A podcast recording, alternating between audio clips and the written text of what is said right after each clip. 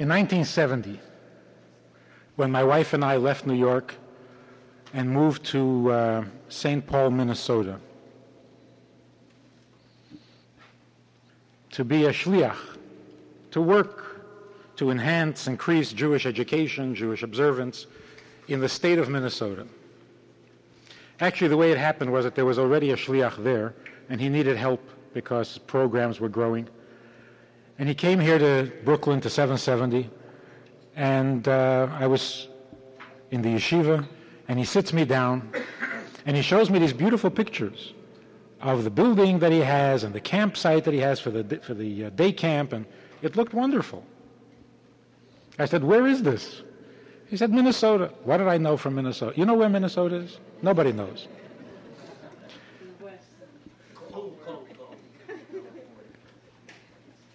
So I agreed to go. Thing is, he showed me pictures only taken during the summer. So I'm uh, proud to say that I have survived 30 winters in Minnesota. Two of them by not being there, which is right.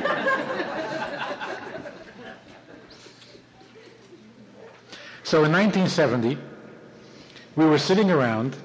We had this huge building that we used for weekends, for Shabbos programs.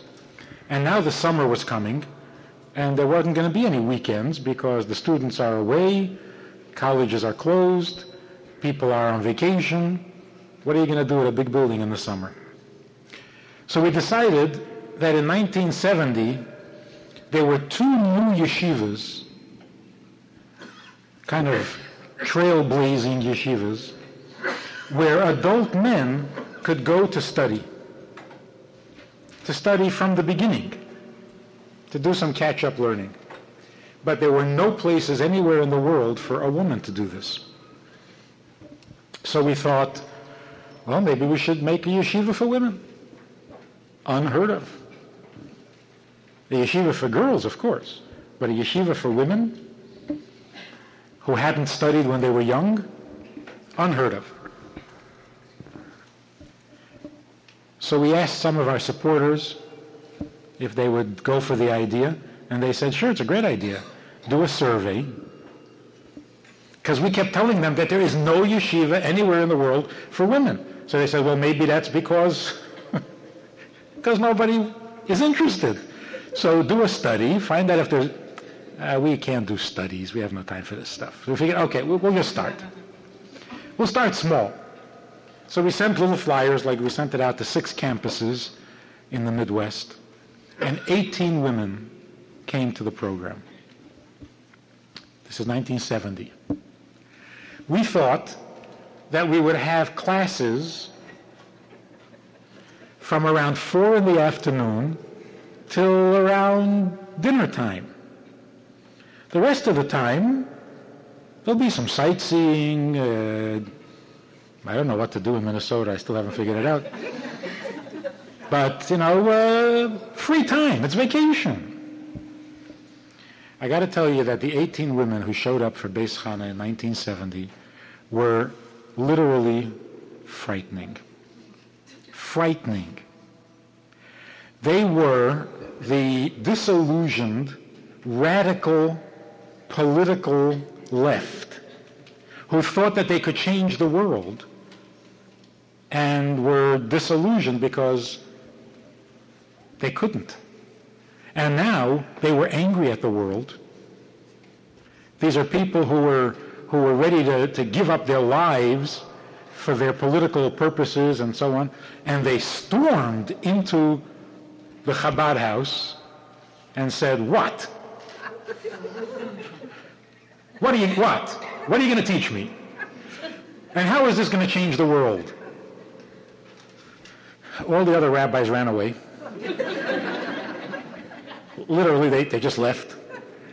And I'm stuck there. So I tell them, okay, fine, we'll, we'll, uh, we'll start class at 4 o'clock. So what do you mean at 4 o'clock? What are we going to do till 4 o'clock? I say, you know, it's vacation time. We're not here for vacation. We want to learn.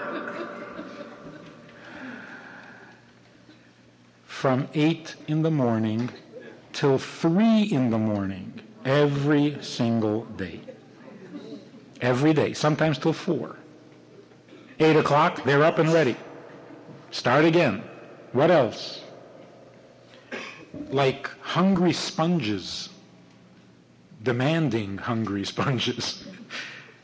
and how is this going to change the world? And so what if we keep mitzvahs?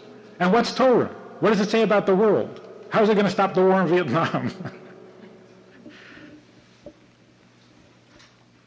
Did I get an education that year? This is my first year out of yeshiva. And I figured, so this is what the world's all about. Everybody wants to know how Yiddishkeit, how Torah and mitzvahs are going to change the political reality. Okay, I'm ready for the next session. The next session came a few months later, and 48 women showed up, just by word of mouth. And I start my lectures, and I'm talking about politics, and, about, and they're looking at me like I fell off the moon. This is not the 60s. We're not interested in politics. I said, well, what, what, what? Then what are you interested in? Buddhism. Eastern religions. How is Judaism different from Hinduism? So I got an education on Eastern religions and Eastern philosophy and Eastern thought and Eastern practice. I figured, okay, now I know. The next summer, 112 women show up. Not interested in politics, and they never heard of Buddha. they just can't eat in our kitchen because they don't eat meat, and they don't eat eggs, and they don't eat fish, and they need more carrots for carrot juice. And how come everybody isn't vegetarian? And why don't we eat seaweed? We had four kitchens going.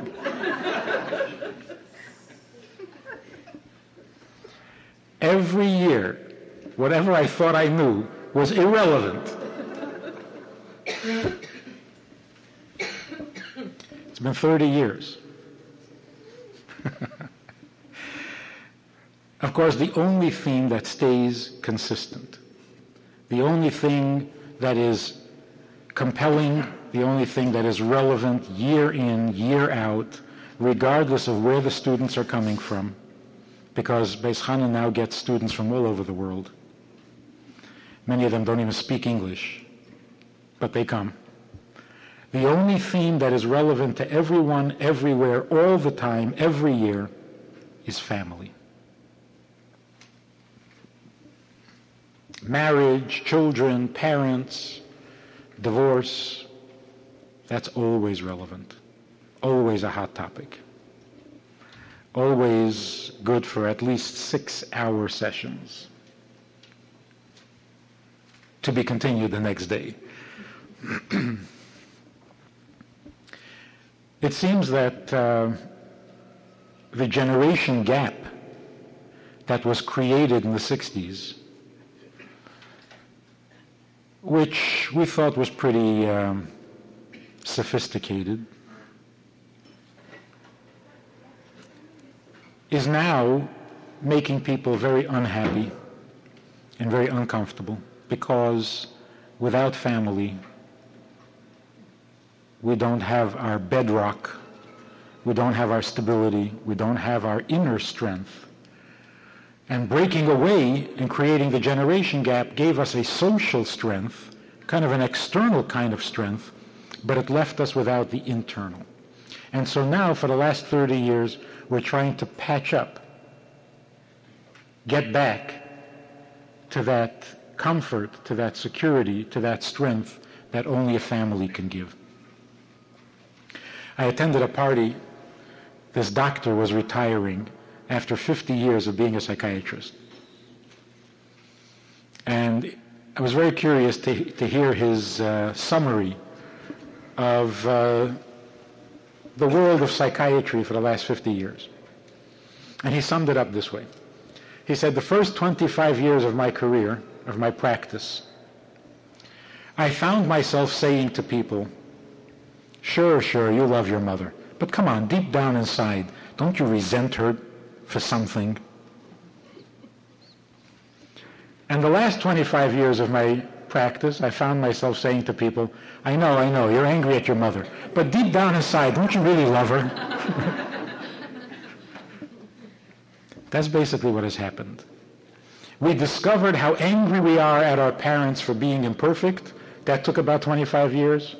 And then we discovered that no matter how imperfect they are, and no matter how angry we may be, we still love them and we need them. And we have to have a method by which the relationship can, can thrive.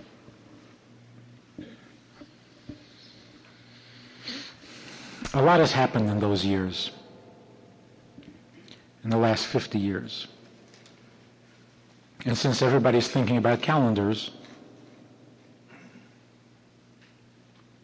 in the last 50 years in the Jewish world, there has been a significant and unprecedented change.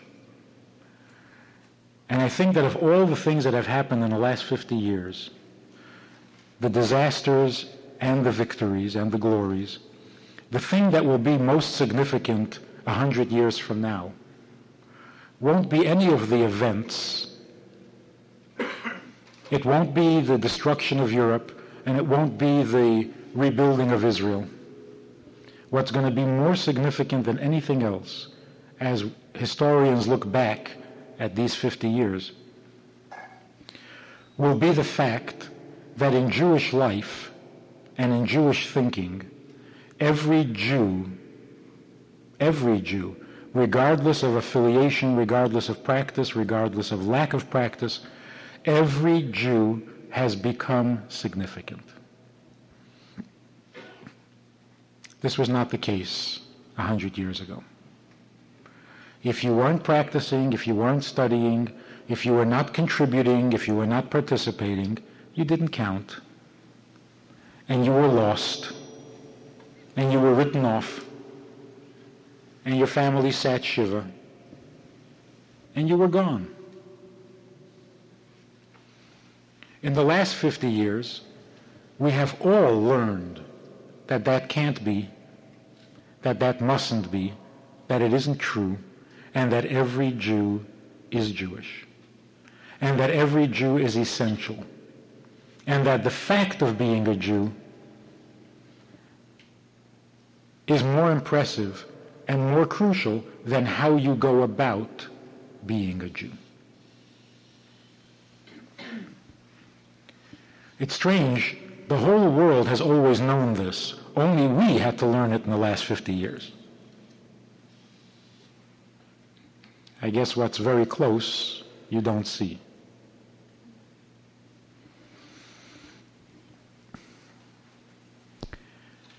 It's like when the Rebbe introduced the idea of a fifth son.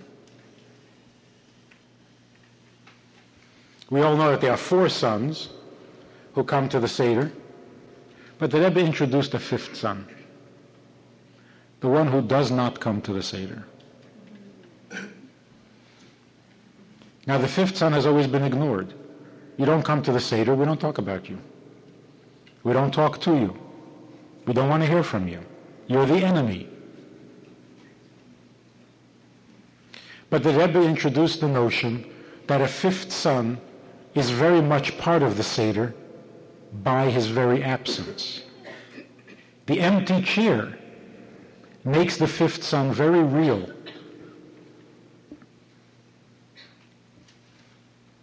And in these 50 years, our relationship with the fifth son has grown, has developed and matured.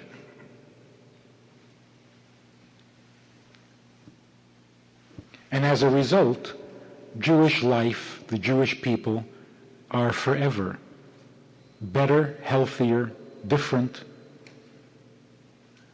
because of it. And it works something like this. we all have a good side and a bad side. We all have a Yetzer Tov and a Yetzer Hara. There's that in us that draws us to everything positive and holy and good. And there's a part in us that draws us to everything negative, unholy, and bad. That's pretty simple breakdown of the right and the wrong, the positive and the negative, uh,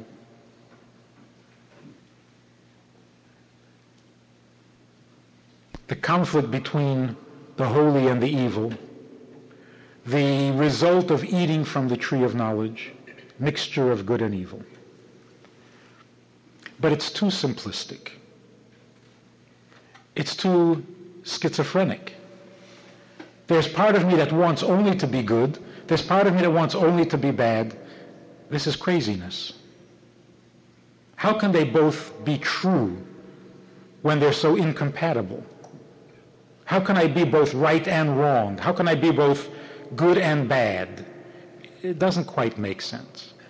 But in the simplistic formula, every time you do a mitzvah, that's because your good inclination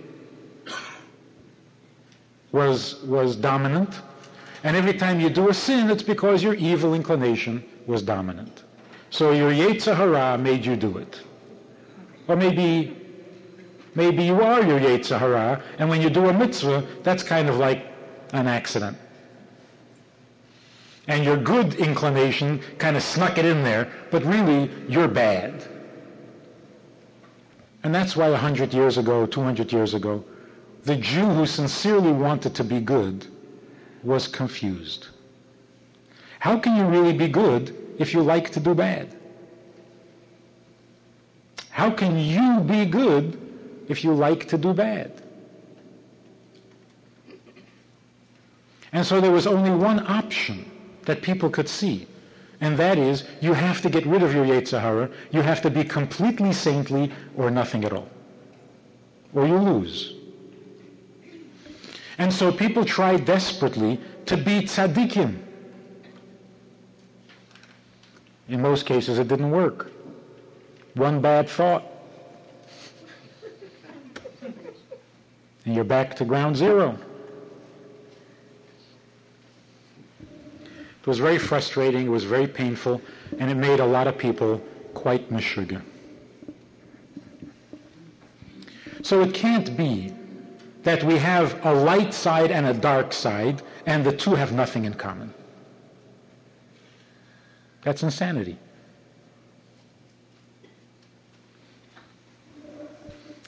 One of the innovations that Hasidus brought basically started with the Alter Rebbe's Tanya. One of the innovations, in very practical terms, is that what it says in Hasidus is that it's really not so important that you be good. It's not important that you are good. It's important that what you're doing is good. And that that really is the, the, the power of a mitzvah. The power of a mitzvah is that here is something good that you can do even if you are not good. I had this experience once. A, a minister, a Baptist minister, calls me. He wants an appointment, wants to come see me. I was a little surprised. But if somebody wants, okay, comes over to the Chabad house. He tells me he's the Hebrew scholar on the local campus of the Baptist seminary. It's, this is not the Southern Baptists. It's different. Anyway, he is the Hebrew scholar, and he came to ask me what is the, uh, the correct definition or translation of the Hebrew word kadosh. You could have asked me over the telephone. That's it? For this, you need an appointment? So I'm kind of waiting for the punchline. There's, there's, there's more to this, you know. So said, Kadosh, if you really want to know the real meaning of it, is not just holy, but transparent. Because there are many things that are holy, but draw attention to themselves, so they're not Kadosh. Kedusha means a, a, created being that does not draw attention to itself, it draws attention to its creator. So a mezuzah, for example, is an object of Kedusha because when you look at a mezuzah, you don't think of it as a piece of parchment. You don't think of it as a, as a, uh, a, calligra- a work of calligraphy. You think of godliness, mitzvah. When people would come to the Rebbe, and the Rebbe would give them a dollar and say, good luck, and they would walk away saying, maybe I should keep kosher. Where did this come from?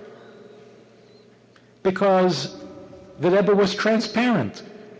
Godliness came right through, and you walked away thinking, I should do another mitzvah. Didn't say anything about a mitzvah. That's called Kedusha. Fine. He sits there. And I'm waiting for the punchline. And this man must have been 65 years old. He starts to cry. Like a child. Sobbing like a child. I was, I was a little taken aback. I thought this is going to be one of those stories that it turns out that he's really Jewish. You know, like, I was ready to get on the phone and tell everybody this great story.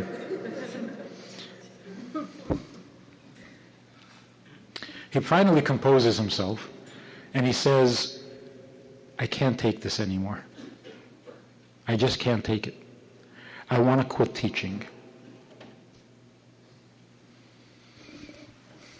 This man was a missionary in Rhodesia before it became Zimbabwe. It was a jungle. I don't know what it is today. But then it was literally a jungle, and it was very dangerous for the missionaries who were there. Every day, their life was on the line. He was a missionary for 35 years. This is devotion. This is Mesiras Nefesh. When he got too old for that, they called him back and they gave him this teaching job at the seminary. And he says, I want to quit. I want to quit. After all these years, devoting my life to teaching the guy, the well, whatever, he says, I wake up in the morning and I don't know if I'm good. It's tearing me up. I can't stand this. And now I dread the thought that I'm doing this to my students. So I said, well, as long as we're being honest, let me ask you a question. Are there any things that you are not allowed to do? According to your teachings, according to, are there any things you're not allowed to do? He says, oh, sure.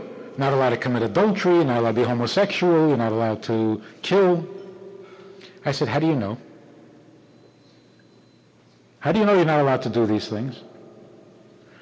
He says, well, not, not the way you know.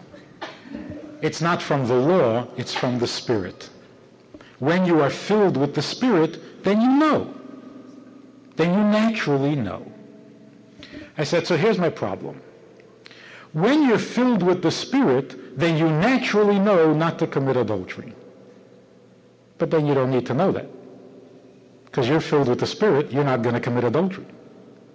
But before you were filled with the Spirit, when you might have committed adultery, you couldn't know. How does this work? He says, that's what I'm trying to tell you.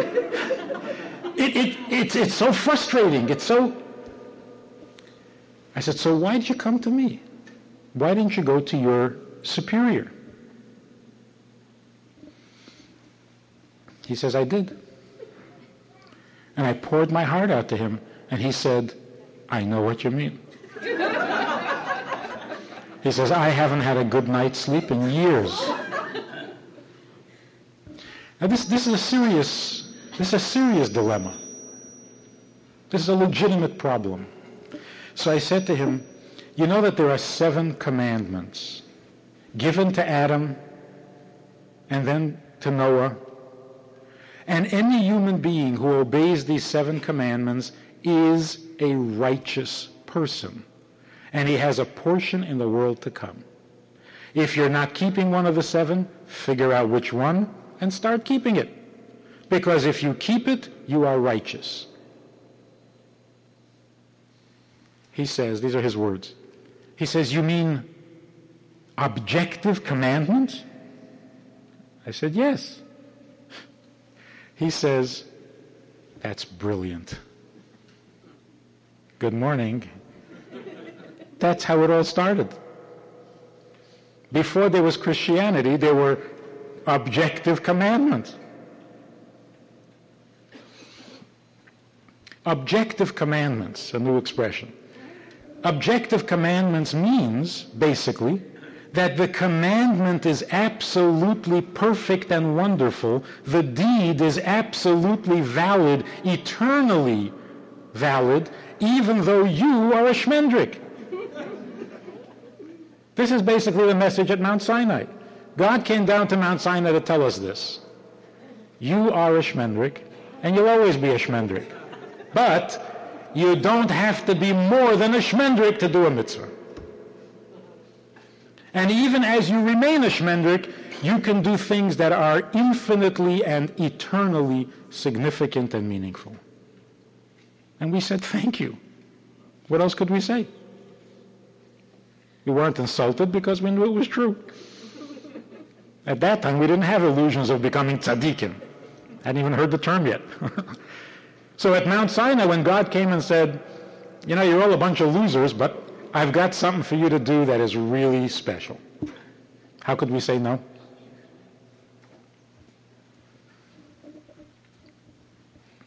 But we had forgotten this over the years. And we had somehow come to believe that the whole point of the whole thing is for me to become something special.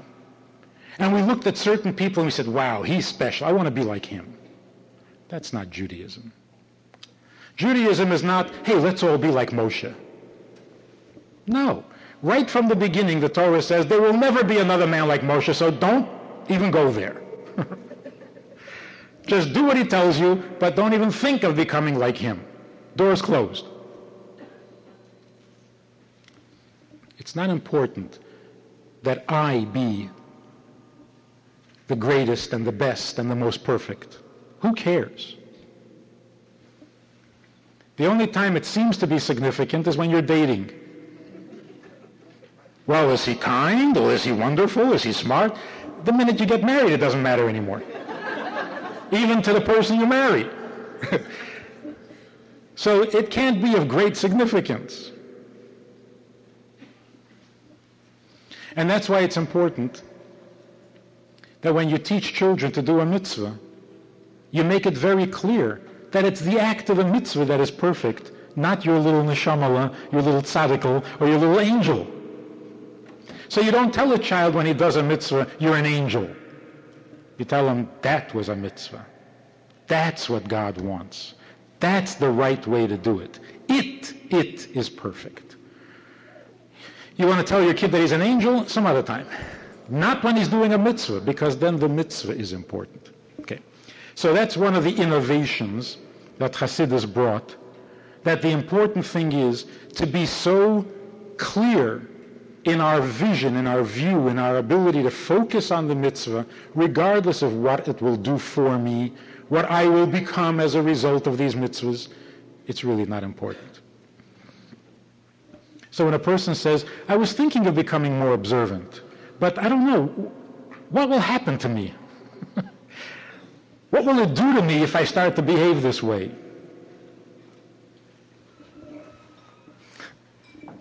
Nothing. Nothing.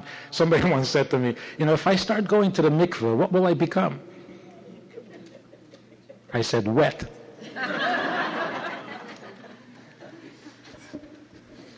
That's all. Of course, you're doing your children a great favor and you're bringing great sanctity to the marriage. Will you become a different person? And if you do, fine. If it, if it refines your character, if you suddenly become more sensitive, great. It's a perk. That's not why you should go to the mikveh. Very simple example, practical example. We want our children to be kind. We want them to be generous. We want them to be thoughtful. We want them to be sharing, empathetic. And, and, we, and we encourage these things, of course. Pirkei Avos. But then we tell our children to give tzedakah. You put a little pushka in his room, and you get him into the habit of giving tzedakah. Now, is he giving tzedakah in order to develop a more generous character? Or do we try to instill a more generous character so that he'll give the tzedakah when the time comes? Which is it?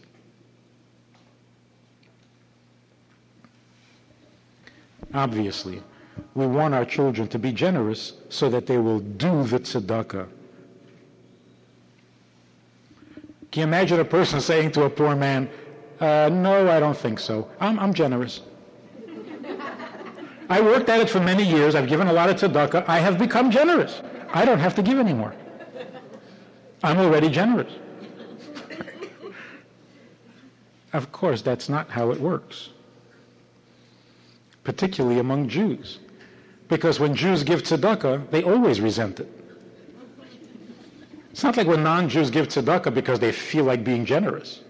We give tzedakah and we resent it.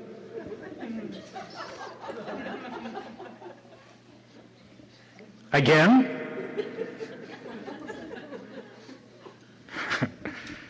gave already. I'm not generous. Leave me alone. But then we give anyway because you got to give. Because it is right, not because I have to be right. So you come, you're a young Lubavitcher boy, and uh, you know that the Rebbe wants you to go out into the street and stop people and put on tefillin with them, give them Shabbos candles, shake a lulav, whatever. Think of something.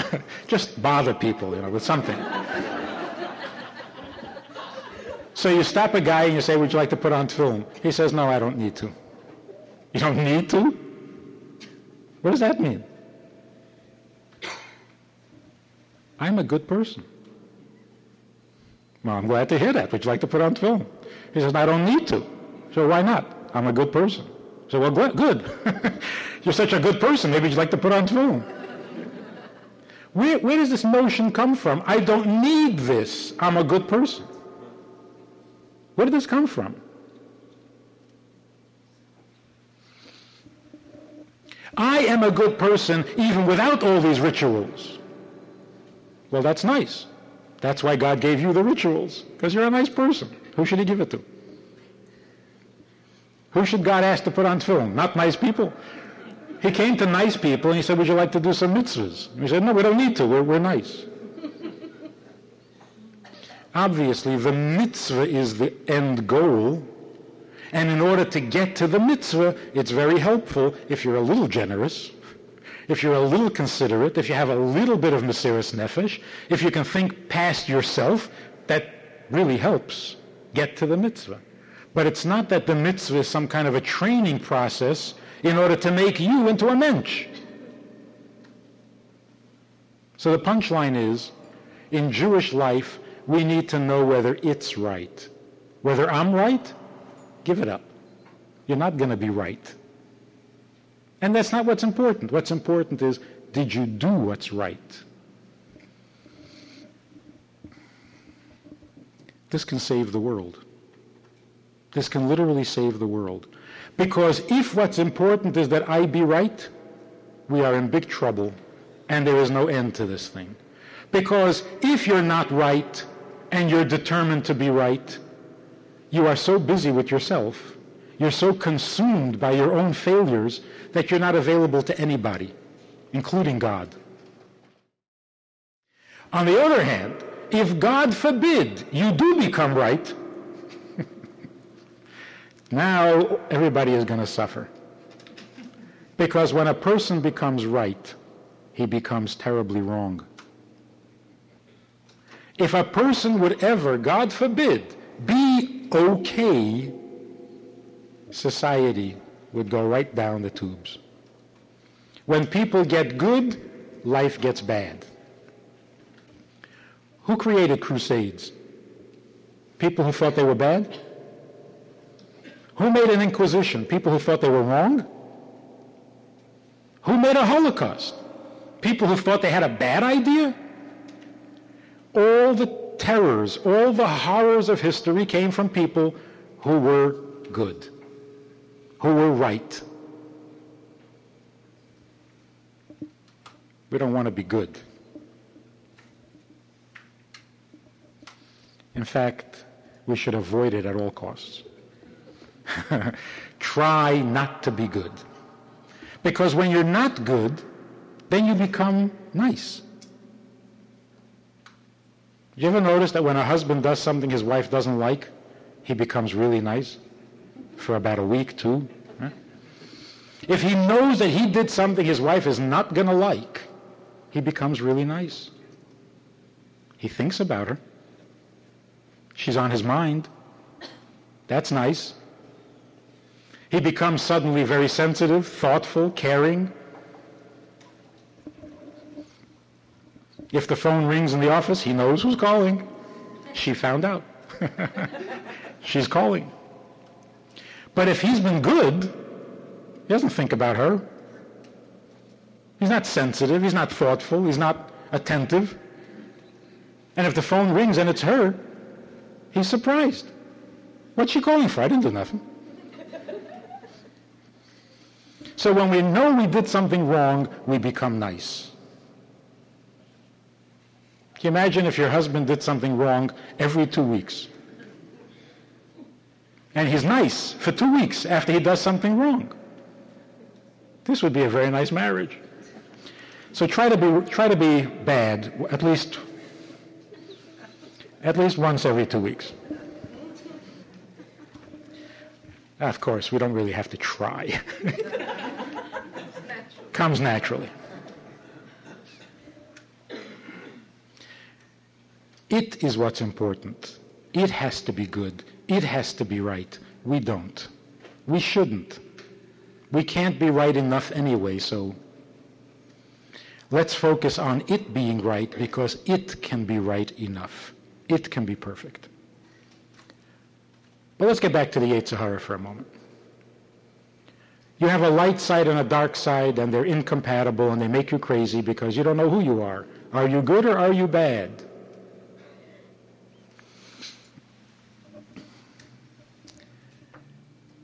The eating from the tree of knowledge created a mixture of good and evil. Before the eating of the tree of knowledge, good and evil were separate and incompatible. But eating from the tree of knowledge made good and evil a mixture. There is no good without a little evil in it, and there is no evil without a little good in it. So your Yetzer Hara that wants to do what is wrong is not completely wrong. Can't be. If we look carefully, we'll find that even when we want to do what is wrong, it is motivated by some good instinct that has gotten farblondjet. It's gotten a little twisted in our thinking, but the basic motivation is positive. The reasoning is faulty. And that's why we're not crazy. Because even when we're being bad, we're being Jews. And this is really the secret of the fifth son. The fifth son who does not want to come to a Seder, who refuses to put on tefillin because he's already good, who refuses to give tzedakah, who doesn't want to belong to a synagogue, is motivated by an impulse that is really Jewish. Genuinely Jewish. So even as he is rebelling, he is being a Jew.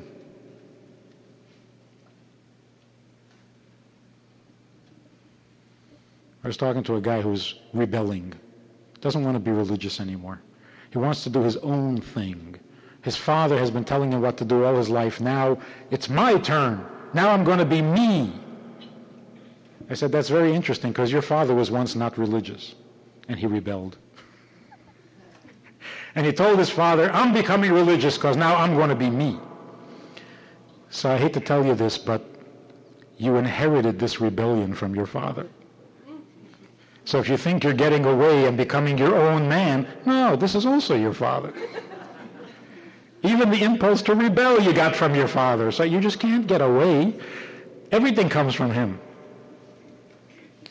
You can't get away from being a Jew. Even when you insist on not being Jewish, it's because you're a Jew. It's coming from a Jewish instinct. And that's why we need to hear what the fifth son says, not just tolerate, not just explain away, not just argue. Hear what he has to say because he is telling you something very Jewish that you may not feel or think of because you're busy with some other aspect of being Jewish. For example, there are many, but let limit it to one. The fifth son doesn't want to come to a Seder because he feels that being Jewish in such a defined and limited way separates you from the rest of the world, makes it sound like you have some agenda that is only for you and the rest of the world doesn't count. And that doesn't make sense to him because Torah is supposed to be the Word of God. It's supposed to be true. And if it's true, how can it be relevant only to a tiny minority of the world's population? How can truth be true only for Jews?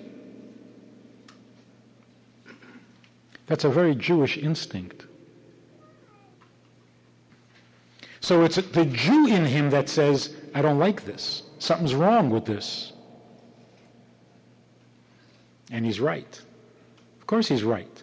Torah is not just for Jews. In the Torah, there is instruction for Jew and for non-Jew. And in those instructions, we are guided in our interactions with everything in the world. How to treat animals, how to treat objects, certainly how to treat human beings. So he's right. The Torah is universal. The Torah is the truth for everybody. And with every passing day, that truth becomes more and more obvious to the whole world to the point where non-Jews want to hear from Jews what the Torah has to say to them. So the son, the fifth son who says, I won't come to a Seder, it's because he doesn't want to be Jewish? No. It's because the Jew in him finds something wrong in the way Judaism is being presented. Because it sounds like Judaism is true for Jews and not for anybody else. And the Jew in him refuses to accept it. So now his grandfather can sit down with him and say, you don't want to come to a Seder? You're a bad boy. You're, a, you're, a, you're not Jewish anymore. We, we disown you. You can't come to the house anymore. Or the grandfather can sit down and say, you know, there's, there's, there's some truth to what you're saying. I hadn't thought about it. I was so busy making a Seder. But you're right. So when he hears that the Lubavitcher Rebbe in Brooklyn said that we should reach out to non-Jews and teach them the seven mitzvahs, he's not shocked. He says, wow, yeah, that's sure.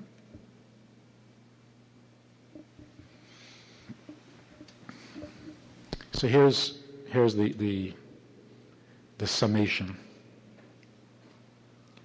We need to accomplish amazing things we need to make this world, with all of its flaws, with all of its imperfections, with all of its evils, with all of its dark sides, into a home for God. That's the goal. An impossible goal. To turn the lowest world into the highest of worlds. It's an impossible task. But in order to accomplish this, we have to be able to see the invisible. Because if we go by what is obvious, we're missing all the truth. We have to see the invisible.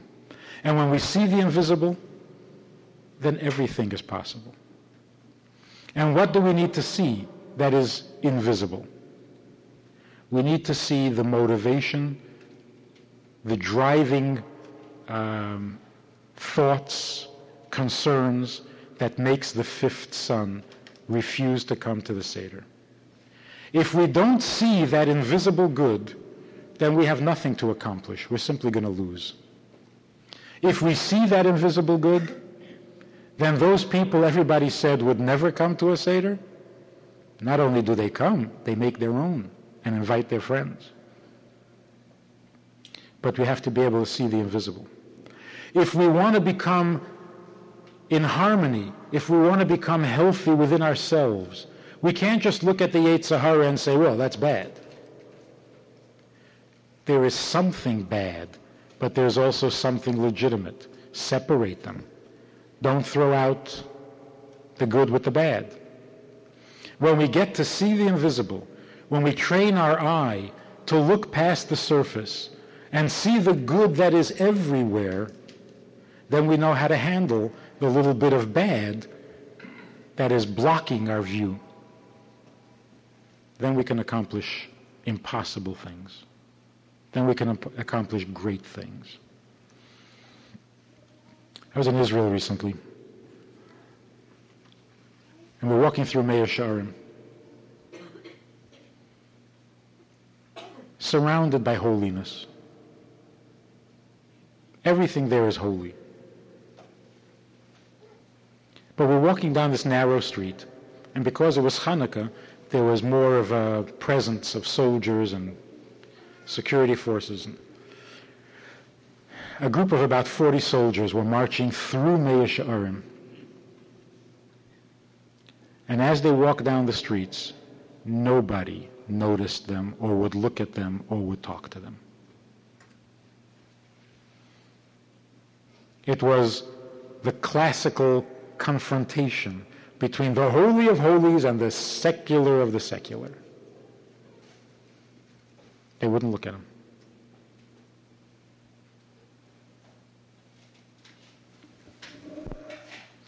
One of the soldiers sneezed. And of course, we say soldiers. I don't know what picture, what image that brings to your mind. But when you're talking about the soldiers in Israel, you're talking about 17 year old babies. You're talking about children. And they're marching through the streets, and one of them sneezed. And I said, Gesundheit. He was so shocked. Really? then he noticed that I didn't look like I come from Shearim. You know, when they started this country called Israel, it was, it was really an insane idea. It was, it was absurd. Some guy had a dream. And in this dream, he saw Jews getting together from all over the world and living in this tiny little country. What is he, nuts? He's got to be crazy. See, the Jews in Poland don't get along with Jews of Poland. Because this one's a Galicianer. The Jews in Russia don't get along with Jews of Russia because this is white Russia and this is Ukraine.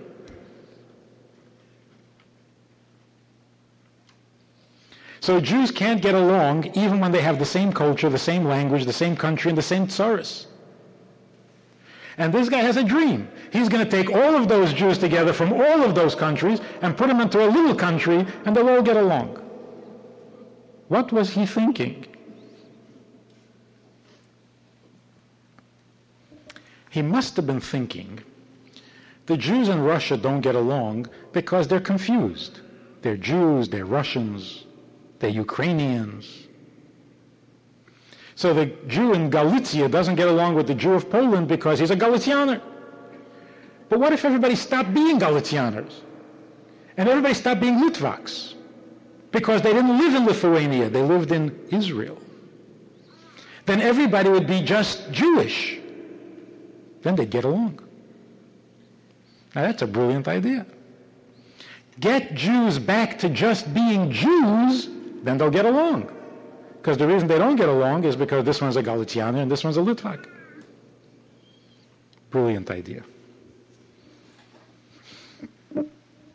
So they created a Jewish homeland, right, with the law of return that says that any Jew anywhere in the world can come because this is a land for Jews. So what's the problem? The problem is that you can search from north to south, from east to west, all over Israel, and you cannot find a single Jew. There are no Jews in Israel. There are Haredim, There are datim, there are chilonim, there are the right and there is the left. There are the hawks and there are the doves. Try to find a Jew. There are no Jews. You stop somebody in Israel and say, excuse me, what are you? And he says, Jewish. He's a tourist. He's from Belgium. You know, forget about it. He's not Israeli. So these soldiers are walking down the street. It's worse than Galicianers. They have nothing in common. Why? Because they're secular and they're holy. Secular and holy have nothing in common. It was so painful to watch. It is so heartbreaking. But let's look at the invisible. What is it that the pious Jew has against the secular Israeli? What? He doesn't wear a yarmulke. Doesn't keep Shabbos. Doesn't believe in Mashiach. He believes he is Mashiach. Whatever.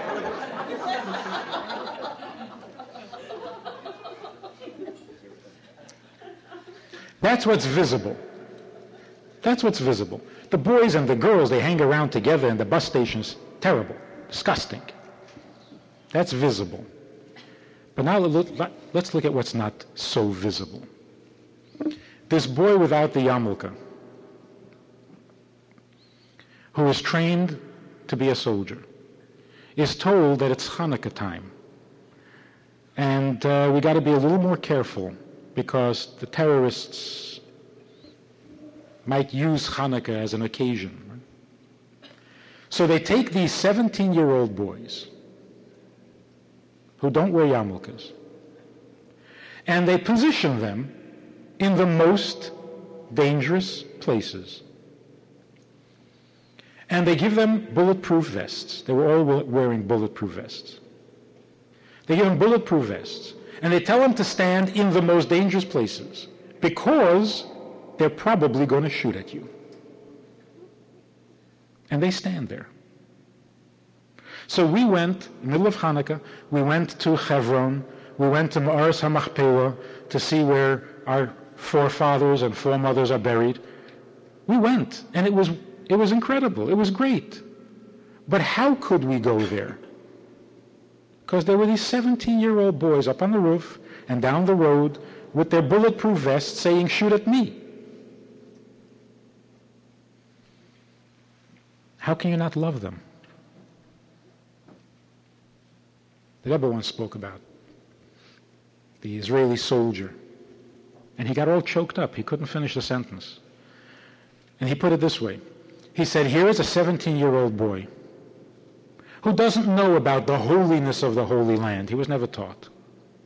And he doesn't even know the whole history of what went into the promises that God made about the land and about the, and about the people and about the Jews. He doesn't even know he's Jewish. He thinks he's an Israeli. But every morning he gets up and he stands at the border and he says, You cannot harm another Jew without getting past me. Is that not a mitzvah?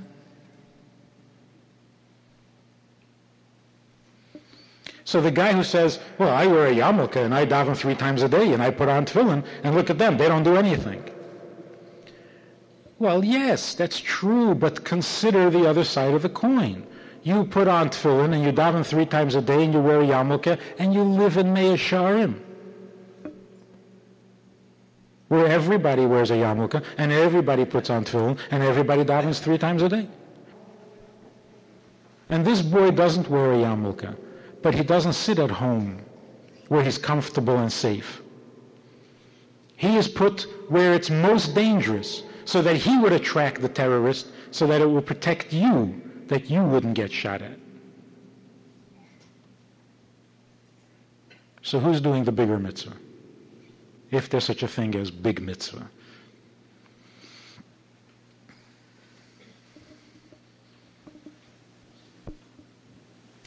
So if we look for the invisible, then we can accomplish the, the impossible. Jews can get along, as impossible as that sounds. Jews can get along. The one who wears the yarmulke can get along with the one who doesn't. Just look a little deeper. Find the invisible. In both. In both. Is it true that the guy who wears the yarmulke only wears it because his father insists? No. He may do it consciously because his father insists, but deep down inside he does the mitzvah because his soul yearns for the mitzvah. He's a Jew. And when you see the guy who doesn't put on the yarmulke, why doesn't he put on the yarmulke? Because his Jewish soul yearns for something more Jewish, not less. And for some reason, he doesn't see the greatness of Judaism in a yarmulke. So explain it to him. Show him where the yarmulke expresses the kind of Judaism that his soul yearns for. And you'll find out it's the same Judaism because it's the same soul.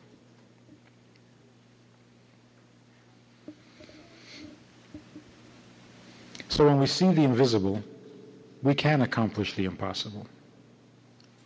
And the Rebbe left us with three visions that were invisible and maybe are still somewhat invisible. But we have to start to see it.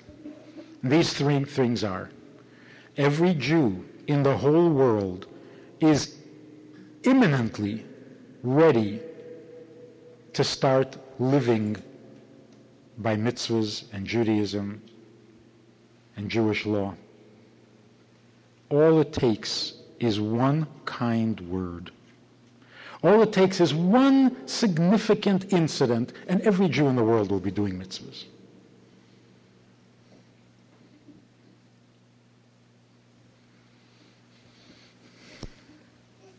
One incident, one tiny event, and the whole world, non Jewish world, is ready to make peace, put down the arms, and start to live by morality. It's a hairbreadth away. And one little discovery, one little breakthrough, and nature, the earth, will produce so much wealth that no one will have to work again. We're a moment away from these three events. Shalom Aleichem. How are you? You know, I do a lot of talking, a lot of Zooming, many classes, many subjects. But that's all formal stuff. Hopefully, good stuff, but formal. We also have a Wednesday night meeting that's more informal and kind of um, Heimish. If you want to join us for that kind of an event, um, interactive, time for questions and so on. If you want to join us for this side of conversation, click on the link below and join us every Wednesday night at 9 o'clock. Well, maybe not every Wednesday night, but we try to make it every Wednesday night at 9 o'clock, a more informal chat, which um, can be more enjoyable at times than the formal stuff. So check it out. Click on the link and join us. Try it, you'll like it.